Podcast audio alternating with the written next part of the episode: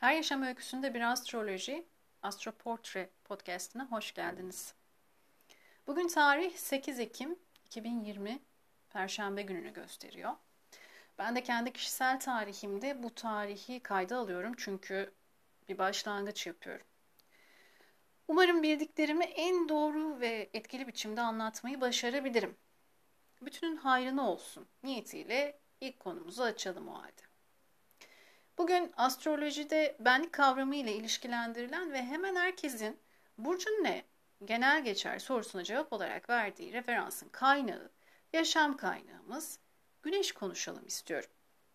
Yakın bir zamanda Instagram'da karşıma çıkmış bir paylaşımda özgüven ve kendi olabilmek hakkında yazıldığını görünce aklıma güneş sembolizmini getirmiş ve güneşin ilk sembolik açılımlarından birinin ego dediğimiz kavram ile ilişkili olduğunu astroportre hikayemde paylaşmıştım.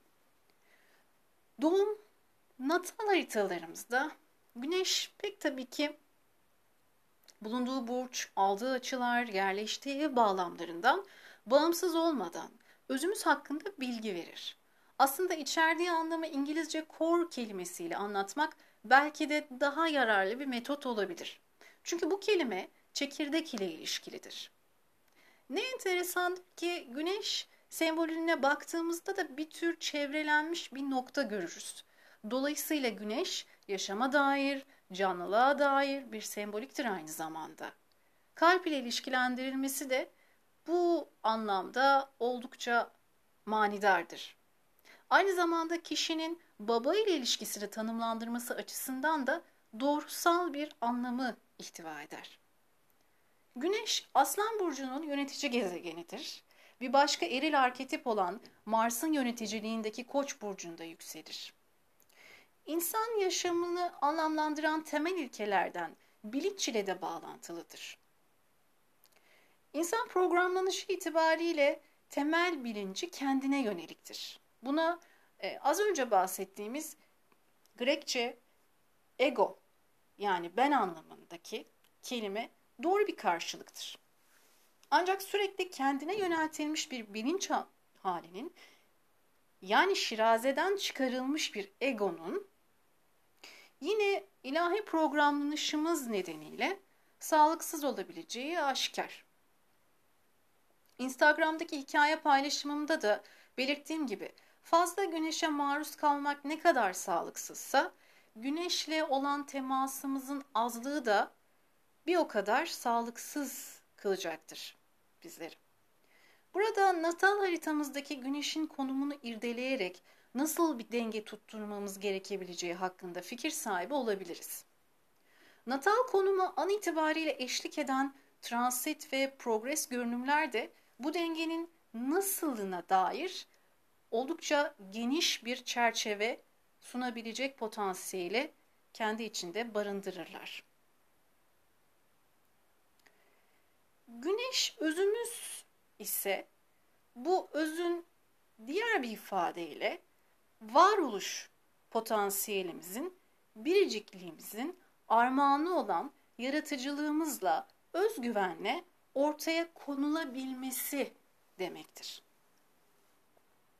Bu nedenle Aslan Burcu'nun doğal evi olan 5. ev sembolü aynı zamanda sahne ile de ilişkilidir.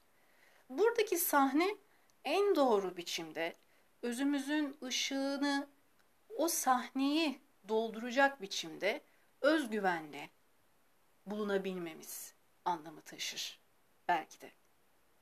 Belki de bu doğrultuda varoluş nedenimizi idrak etmede birinci role sahiptir. TED konuşmacılarından biri Brian Little, Sahi Sen Kimsin adlı sunumunda kişiliğimizin temel fonksiyonlarını anlamada standart etiketlen etiketlendirilmelere pek itibar edilmemesi gerektiğini, onu anlayabilmede öz projelerimizin, ana projelerimizin ne olduğuna bakmamızın aydınlatıcı olabileceğini söylüyor. Nitekim astrolojik lisanda da irade ve amaç ikilisi. güneş sembolü şemsiyesi altındadır. Bununla ilgili arketiplere baktığımız zaman babanın yanı sıra kral yani yönetici erke görürüz. Bu yönetici erk içinde tüm lider tipleri karşımıza çıkabilir.